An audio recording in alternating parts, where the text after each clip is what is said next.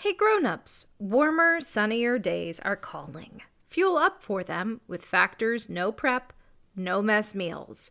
Factor has a menu of chef-crafted meals with options like Calorie Smart, Protein Plus, and Keto. Factor's fresh, never frozen meals are dietitian approved and ready to eat in just 2 minutes. So, no matter how busy you are, you'll always have time to enjoy nutritious great tasting meals. With 35 different meals and more than 60 add-ons to choose from every week, you'll always have new flavors to explore. Head to factormeals.com slash tales50. That's T-A-L-E-S 50 and use code TALES50 to get 50% off your first box plus 20% off your next month.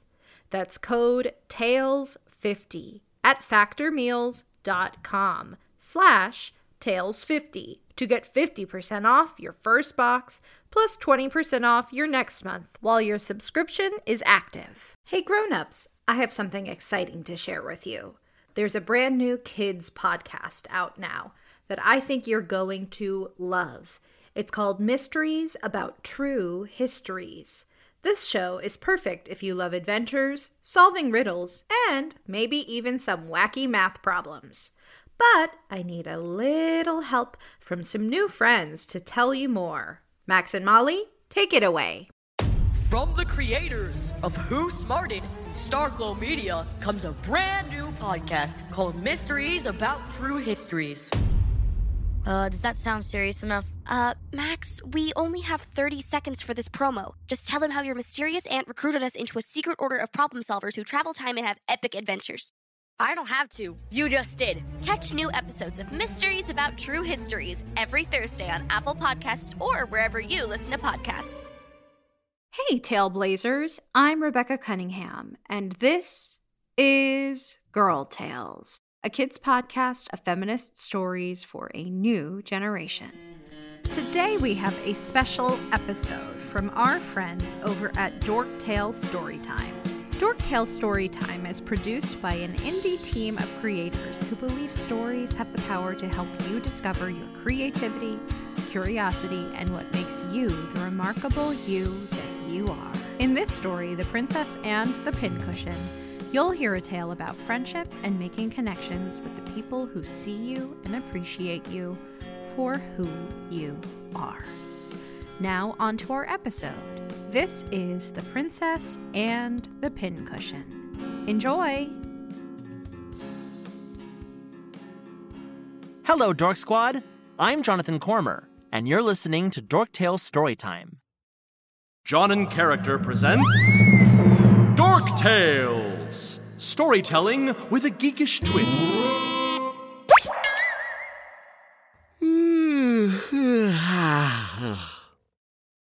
Ah, nothing like sliding into bed with a hot cup of cocoa after a long day.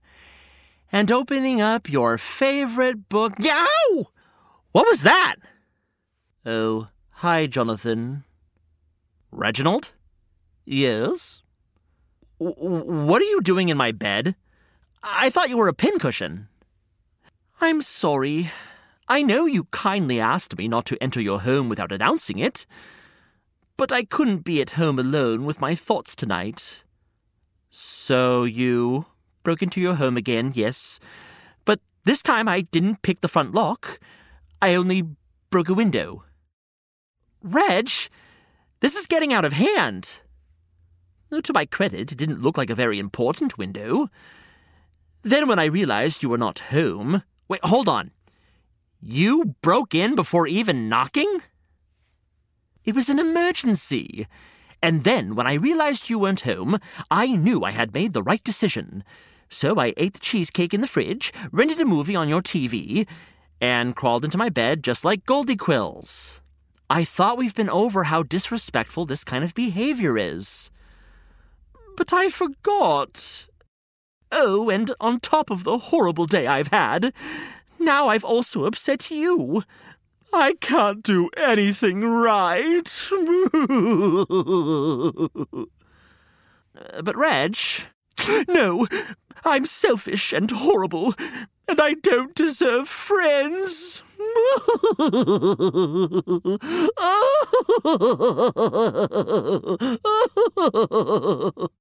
I wouldn't take it that far. But wasn't that the moral of our previous story?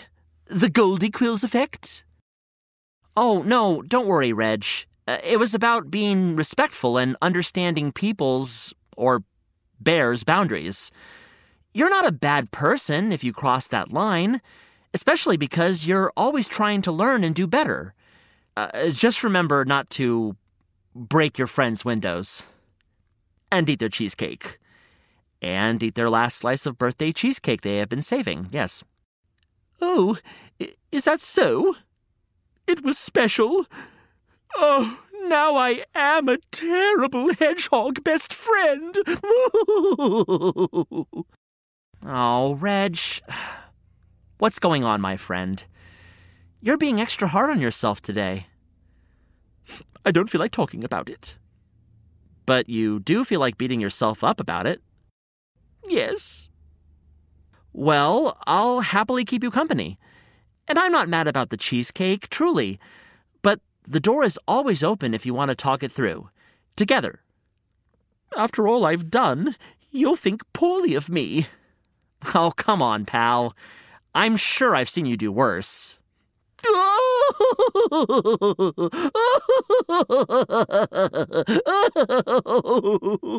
oh, no, no, no. I'm sorry, Mr. Reg. I was just teasing, you know, like we usually do.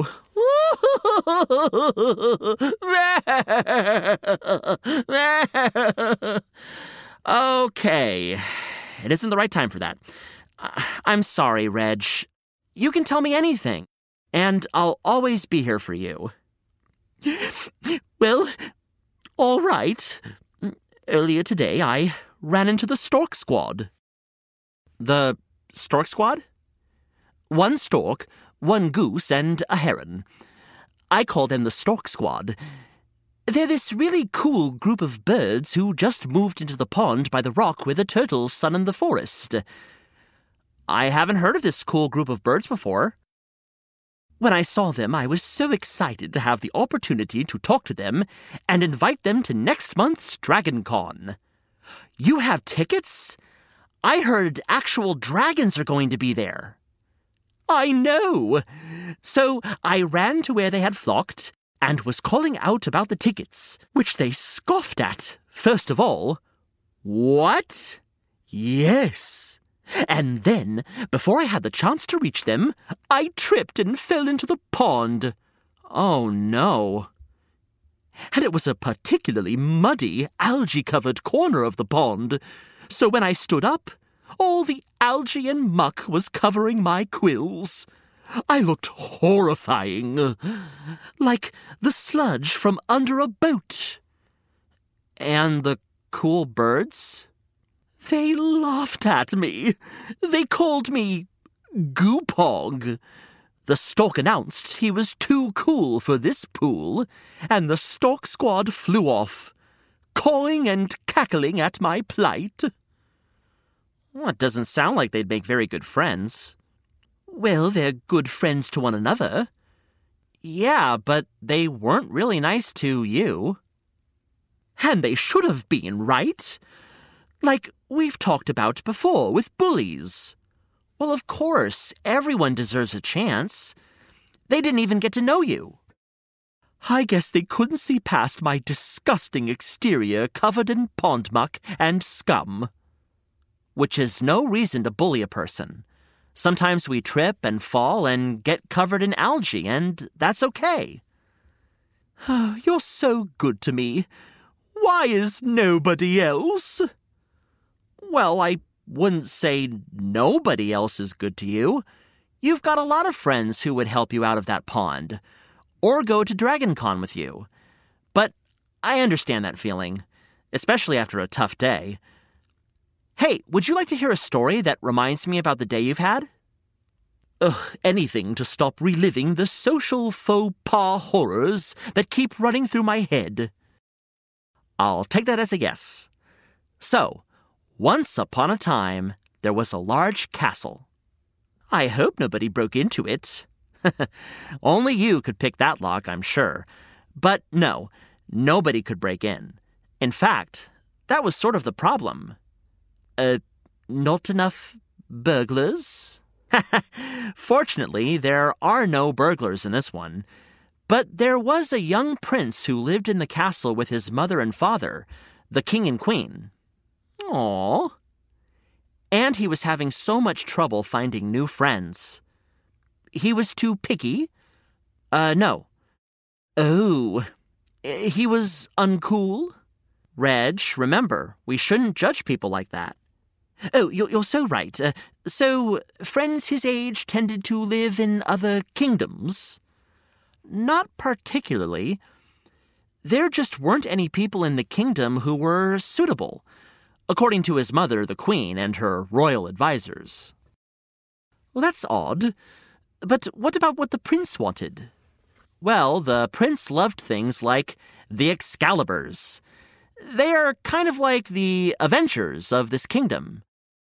He wanted to go to ExcaliburCon and meet other people who he connected with, just like you with DragonCon. Wow! Instead, the queen and her advisors sent him to things like jousting expeditions, and then would ultimately decide there was no one out there with that friendship spark, you know? Oh, I know. I've felt that spark before. You have? Yes, with a ham sandwich. Uh, not sure that's really the kind of spark I'm talking about. It was grilled. Yes, but I'm speaking of a spark that's more, uh, about connecting with another person. Mm-hmm, me too. I wanted to marry that sandwich. You did? Truly. But then I forgot and ate it instead. Ah. See, that's kind of proving my point. I took a nap, then woke up hungry. What was I to do? Nothing. You had no other choice. Exactly. Was a great ham sandwich, though. But there was no other option. And that's exactly what the prince complained about to his mother. Now that you've brought every possible friend in the kingdom to the door, then pushed every single one away, nobody will want to hang out with me, especially since they're never good enough according to you. He complained to the queen and her court. You see, the group of people who were entrusted by the Queen to find the Prince his perfect friend squad were always dressed in the most up to date and expensive fineries, and eating the most exotic foods. Ooh! They wanted to be on top of every trend and were sure that all of their clothes, parties, and even the people involved in their social sphere were in vogue. Uh, what does that mean? Oh, when something is in vogue, it means it's fashionable and popular. Ah, so this is what it all comes down to. They wanted people to want to be like them. That's why they would send the prince to jousting instead of allowing him to meet friends doing the things he enjoyed. Exactly. The Queen's court held all the social power in the land. They decided what was popular to eat, see, and do, and who was cool enough to be friends with the prince. Sounds like a lot of pressure. It was. And it was getting on the prince's nerves. Oh, when will anybody ever get to stick around? He shouted one day after they had sent another potential buddy away. She was nice, but you didn't even let me talk to her to see if we had anything in common. It must have been so lonely, dealing with his mother and her court as they stopped any connections from happening. See? You pick up on themes quickly now that you've been telling stories with me for a while. Yes, well, I guess I am pretty quick. you are. Anyway, the prince was complaining about his lack of friends when a loud knock at the front door interrupted his speech. Oh, now, who could that be? asked the queen in surprise. She was a strong willed woman and pushed away her knight as she headed to open the door herself. Who dares interrupt the royal palace at this time of night? And in such a storm? She called out over the thunder and rain through the door as she unlocked and opened it just a crack.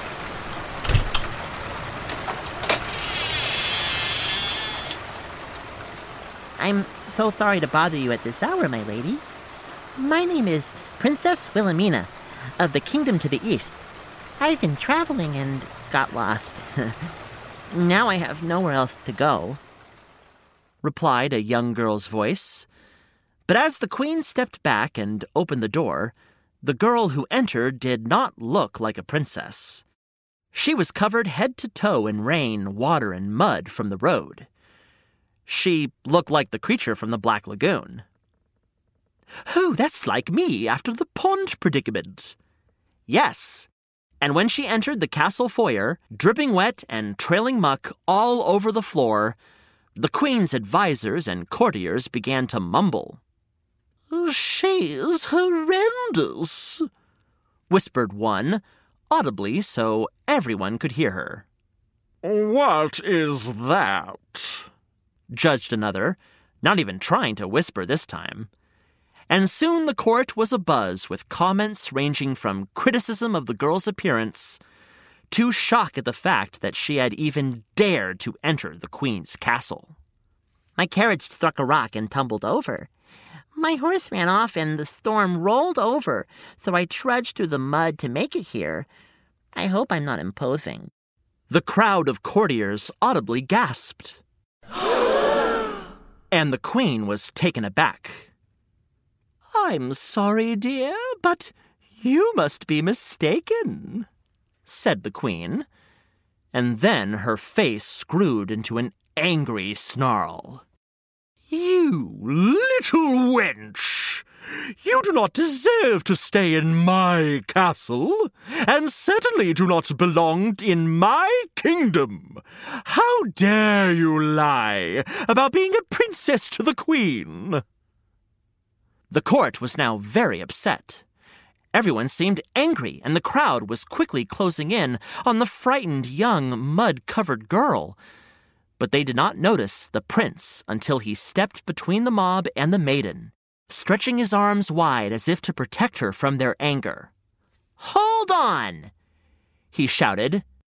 You all are very quick to judge, and I'm sick of it. He continued.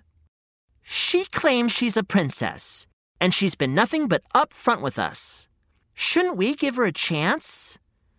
He implored to his mother, the queen, who reluctantly rolled her eyes. Oh, yes, yes, a chance for the poor rain soaked girl. Ugh, okay, fine. If my son feels like being insolent, I'll hear the girl out. What's your name, dear? You said Wilhelmina? We'll set up a bed for you until the storm passes, and if by morning you can prove to be a proper princess, then we'll treat you as such. The court, the prince, and even Wilhelmina were stunned. A few courtiers whisked Wilhelmina away to get her into clean clothes, while a few others ran off to prepare another seat for supper. In the meantime, the queen launched her own secret plans she had her courtiers place a pea on the princess's bed and pile at least 20 mattresses on top of it for the girl to sleep on.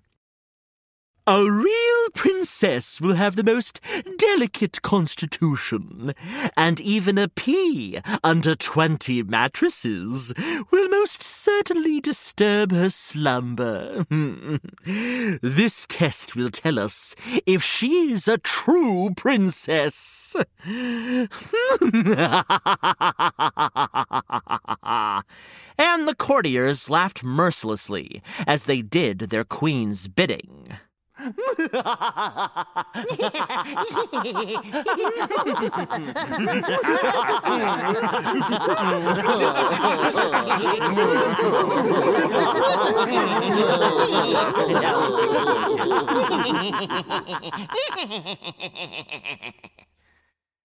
Hmm, those courtiers were up to no good. Same with that queen. But they were the popular ones. And yet, Princess Wilhelmina and the prince didn't seem to care what the queen or her courtiers thought. Over dinner, the two talked and laughed the entire time. It turns out they had a lot in common. She was a huge fan of the Excaliburs. Hmm, I bet the Queen is going to figure out a way to ruin this for the Prince. You know, that's what I always assumed too that the Queen would prove the Princess wrong. She was so sure that this girl, who in her opinion was such a mess of a first impression, couldn't be a real princess. She knew that Wilhelmina would fail her test. Well, did she? Nope. Wahoo! Wahoo is right. In fact, Princess Wilhelmina came down to breakfast the next morning looking disheveled and exhausted. The prince was about to get upset, but the queen burst in with a, Hello, did you sleep well, my dear? To which the princess replied, uh, No way. I'm sorry to reject your hospitality so strongly, my queen, and I'm so grateful that you let me stay the night, but I believe you may need some better mattresses. A loose spring dug into my back the entire time. Aha! She did pass the test! She had, and in more ways than one. For not only did Princess Wilhelmina finally convince the Queen of her royal legitimacy, she also made a genuine connection with the prince, who didn't care about a test. He decided during their hours long analysis of the ACU, uh, the ACU? Arthurian Cinematic Universe. Ah, of course. The prince decided then that he was going to stand up to the queen. He was sure, princess or not, that she was meant to be his very best friend. They both were sure of it. And so, together, they went off to Excalibur Con. And after that, they lived happily ever after. Aww, that's so sweet. I like that story, Jonathan. About goodness shining through the muck and mud. That's right, Mr. Reg. I just want you to know that the Queen and her court aren't that different from the Stork Squad. You may never be cool according to them. But is that what you really want? Hmm, I suppose it's not. I'd rather be friends with someone like the Prince, who gets to know me by talking to me. You want friends who love you for the wonderful hedgehog you are, and friends who have a bit of a broader definition of cool, if you ask me. Friends who like me when I'm at my best, and at my muddiest. That's right, Reg. If only the courtiers had noticed that Wilhelmina, with or without proof of princesshood, was actually really cool too. So true. Now, you and I, well, we will always proudly be the nerdiest of nerds, the grandest of geeks, the dandiest of dweebs, welcoming all others into our uh, Dork Squad. Ha! That's absolutely right. Thanks, Jonathan. I feel so much better, and I also feel like myself again. I wouldn't want it any other way. Um, Jonathan, would you like to join me at DragonCon? Oh, well, I'd be honored. And, uh, can you do me one more small favor? Sure, anything, buddy. Tell me more about these Excaliburs. Oh, yes. Well, there was Captain Camelot, a shield wielder of superhuman strength. Hmm, marvelous. There was also uh, Guinevere the Guardian, the Holy Grail, and of course, the Iron Man. Uh, Iron Man? Oh no, not that Iron Man. This is actually an animated suit of armor. Ah, of course, of course. Uh, uh, tell me more. Well, legend has it that there was a secret agency called Night. And one day, there was a dark god that came down to the earth named Mordred, god of mischief, and he was wielding an ancient scepter that can bend anyone to his will. But actually, Mordred was working for an even more powerful force who wanted to wipe out half of existence. Then Merlin, who was the leader of Night, well, he knew that there was a great evil that was coming. and so he decided that he would call upon. This has been a John in Character production. Today's story was written by Amy Thompson and performed by Jonathan Cormer. Sound recording and production by Jermaine Hamilton at Studio Circle Recordings. For more information about this episode, go to johnincharacter.com. That was The Princess and the Pincushion from our friends over at Dork Tales Storytime podcast. Girl Tales is a Cordelia Studios production. Don't forget to subscribe, rate, and review wherever you get your podcasts. And grown-ups, you can follow us on Facebook and Instagram. Thank you for listening, and remember, I believe in you.